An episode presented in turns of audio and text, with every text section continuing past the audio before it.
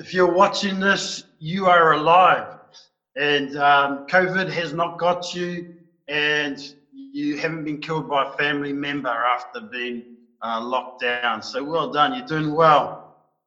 Uh, welcome again to any visitors. Uh, I guess some people have travelled, like Kenya. Hey, Kenya, um, cool to to have different ones here amongst us in a way, in a way. So bless you. And we're going to be talking, looking at two things today, really at the same time. We're about going to be talking about uh, loving the ones we are with, right? Because our our world has shrunk a bit. But how do we love the ones we are, we are with? And at the same time, this is also along along uh, the lines of our discipleship series of um, how to be a follower of Jesus Christ. What does that look like in reality? And we're going to look at two Bible pictures of that. What, what following Jesus looks like. And we're going to open up the Gospel of John. Gospel of John, chapter 13. And I think we're going to try to play that, see if that works. It has, the Gospel of John is really interesting, the way it's structured. It has 11, 11 chapters of the actions and words of Jesus uh, as Jesus was out amongst the people for three years, 11 chapters. And then, it almost like it goes into slow mo, and then we have um, eight chapters, eight chapters that cover just one week of the life of the last uh, week of Jesus's life. Zones in, kind of zones in on that last week. And um, so from Jesus out amongst the people, including his enemies, to Jesus amongst his friends. It's almost as if this is what is really important in this last week of his earthly life of, of Jesus amongst his friends. And so we're going to look at that. We're going to look at uh, First John chapter 13. And it's Thursday night. The Passover festival is just um, getting real close. And um, and uh, Thursday night, Jesus and the 12 up in the room, and it's just them.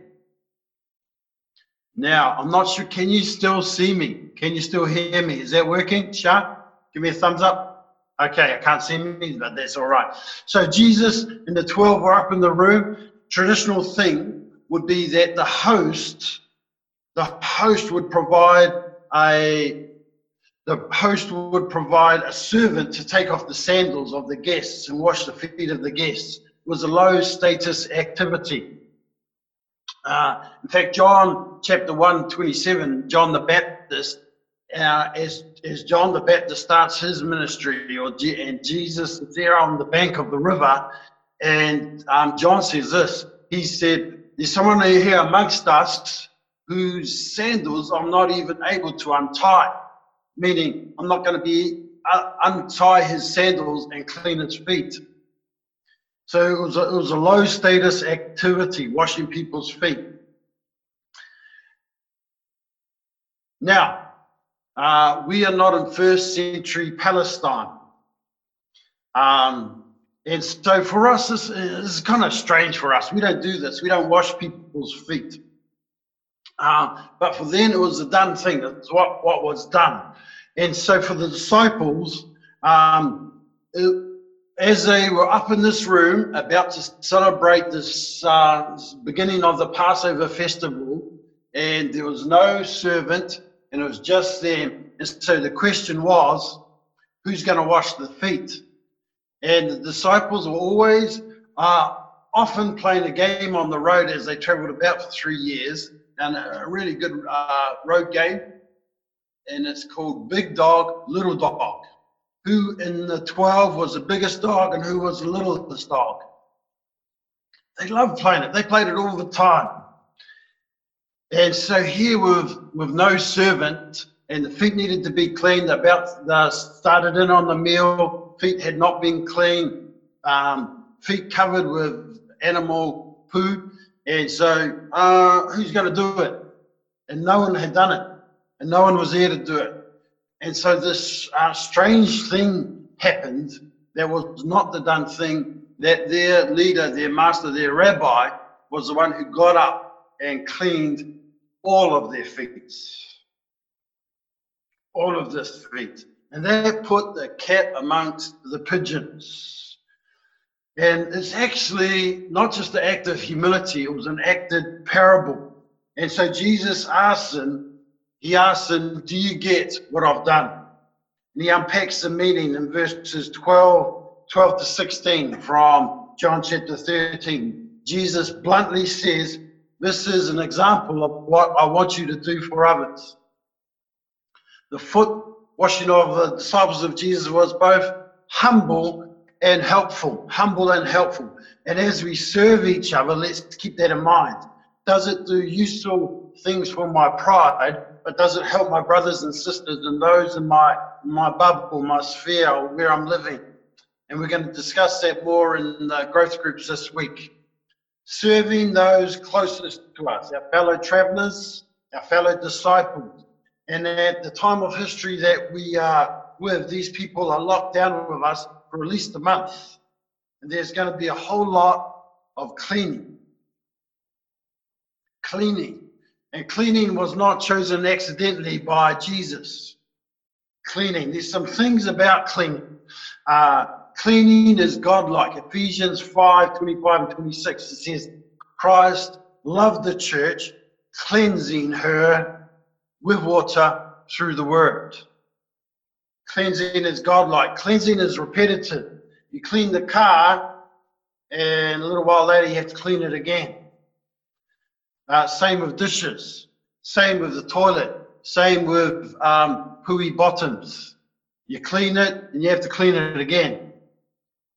And cleaning is sometimes done for people that don't notice, that don't express gratitude, that are lazy and undeserving. You may have noticed that. Uh, it's a humbling, cleaning is a humbling task. William Booth, founder of the Salvation Army, as a movement thrived and prospered, wondered how best to train those coming into the movement. It wasn't put there on a stage uh, and, and, give those people a microphone. That, that didn't help train people. He settled on a model of putting them in a building to live together and learn to love and, and to submit to each, each other and submit to the leadership. A whole lot of cleaning. That's the way William Booth decided was a really good way to train people. And we're locked down with each other. What do we do? We serve each other. Like the example of Jesus who took off the dirty, dusty sandals uh, of his of his disciples, of his followers, of those sort of under him, and washed their feet as an act of love and example to every disciple that would follow. Cleaning. There's a second picture of what it means to serve our fellow tra- travelers, disciple. Not just cleaning, uh, cleaning, but not just cleaning. Also, second one, catering, cooking up and preparing and serving food. Matthew 24, uh, Matthew, the, the Gospel of Matthew, chapter 24, verses 45 to 51, has a parable for the last days a last days parable of how Jesus hoped his followers would behave until he returned. They should be found feeding the people, feeding the people.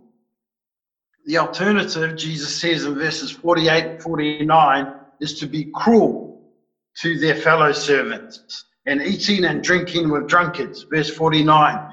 Jesus describes that as wicked behavior. And every now and again, someone will say to me, You know, I feel closest to God when I'm out in the surf all by myself. And I want to say, So what? Thrills for nodding. Feed the people. Feed the people. That's what Jesus wants. Don't feed your face. Feed the people. And I want to do a huge shout out to those that are helping feeding others amongst us and, and many of you are, many of you are. There's all sorts of people that have been involved in the youth and the kids team, the home group leaders, the deputy, the host, worship team, other leaders, the elders and trust, um, those helping with pastoral care, Jenny, uh, Jenny, Kim, and others, some of our techie folks, uh, Malcolm and Warren, Ken York, Ben Meth, uh, Ben Ben Matthews, and all sorts of others. Um, so proud of you guys and the way you help and serve others and and others, you know, amongst other people. Um, fantastic. Keep it up. Yeah, but at the moment we're locked down with very few people, just a few of us, and some of us just by ourselves. So, so how do we do that? What do we do? Uh, here's a couple of uh, tips, hints, uh, thoughts.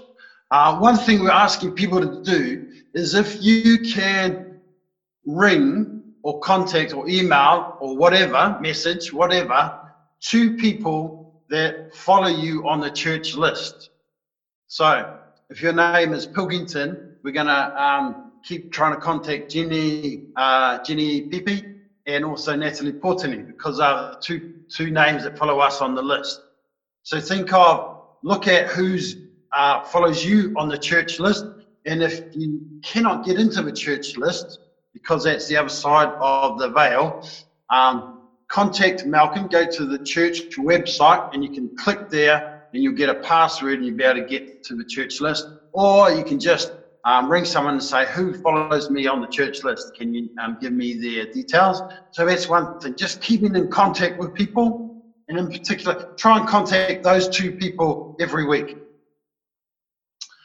And uh, but not only that, Deuteronomy 11, verse 19, it says this: Teach those in your own household when when when you are outside when you're inside, when you're going to bed and when you're waking up. You know, uh, when you're walking along the road, teach your own family. And ask the Lord, let's ask the Lord, how can we, in this unusual time we find ourselves in, how can we teach, keep teaching our family? How can we keep inputting faith and spiritual life into our families? Even if we're by ourselves, you know, if we contact our, our kids or our whatever, how can we keep teaching them things of the Lord? Keep reaching, even as we're locked down. Uh, let's love those ones that we are with. Catering, there's some interesting things about catering too, feeding others. It's hard work, it's repetitive. Food does not always bring out the best in people. You just, at Six Clary Road, you just missed a nice fight this morning about food. Uh, a lot of catering is preparation work. It's done out the back, it's not seen. One of the groups of opponents, Jesus, uh, of Jesus, they love to be seen. The Pharisees, they love to be seen. And the key problem with the Pharisees, not so much that they loved detail, was that they loved to be seen. They loved to pray loudly and publicly. They loved to wear clothes to be noticed. Uh, their giving was very public and their fasting too. Sometimes it's said that the church needs to be doing more. Uh, the subtext of that is that the church needs to be seen to be doing more. In defense of the church, a lot of what the church does is actually really subtle. It's under the radar, it's unseen. And Shah and I, we have the great privilege of, of actually discovering that a lot. Small, subtle, visible to most people in the church and others, but, but we see that a lot of people blessing other people. And it's seen by the eyes that matter most. It's seen by the eyes that matter most. Well done, you guys. As you serve in secret, uh, serve in unseen ways, as you serve those uh, that you are with in this month, maybe more, maybe more. Bless you. Richard Foster said this the flesh yelps at serving, but it screams at serving in secret. The flesh yelps at serving, but it screams at serving in most. And as you serve in secret this month, and you hear your flesh scream, tell it to shut up. Shut up. Augustine. Augustine Augustine was a bishop in the uh, fourth and fifth century, straddled both centuries, uh, went off from his motherland in North Africa to become a, a great, um, to become great. He wanted to be an orator. And he uh, went off as a young man, lived a wild student life, studied under great philosophers and orators of his day, went across the Mediterranean from North Africa. But when um, he converted to the Christian faith at the age of 31, uh, year 386, he ended back in North Africa, backwater, where he had fled from. He wanted to get away from it. He wanted to get to the big smoke, but he returned to serve his people. One of the little things known about Augustine was that Augustine frequently drew from the church treasury to buy back slaves, to buy slaves and give them their freedom.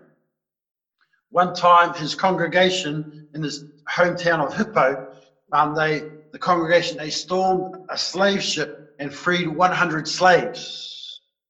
Bet you didn't know that. See, there's a lot of unseen, wonderful things being done by the church every day. In Acts chapter 9, we meet a lady called Pat, uh, Tabitha. Tabitha, not really a, a, rock star of the early church. She was not Paul, Timothy, Titus, Apollos, Priscilla, or Aquila. In fact, um, the only reason we know about it is that she died and came back to life. But her church loved her because she was always serving the poor of her church, the poor ladies. She was making things for them. And uh, unless she had died and came back to life, we would not know her about her.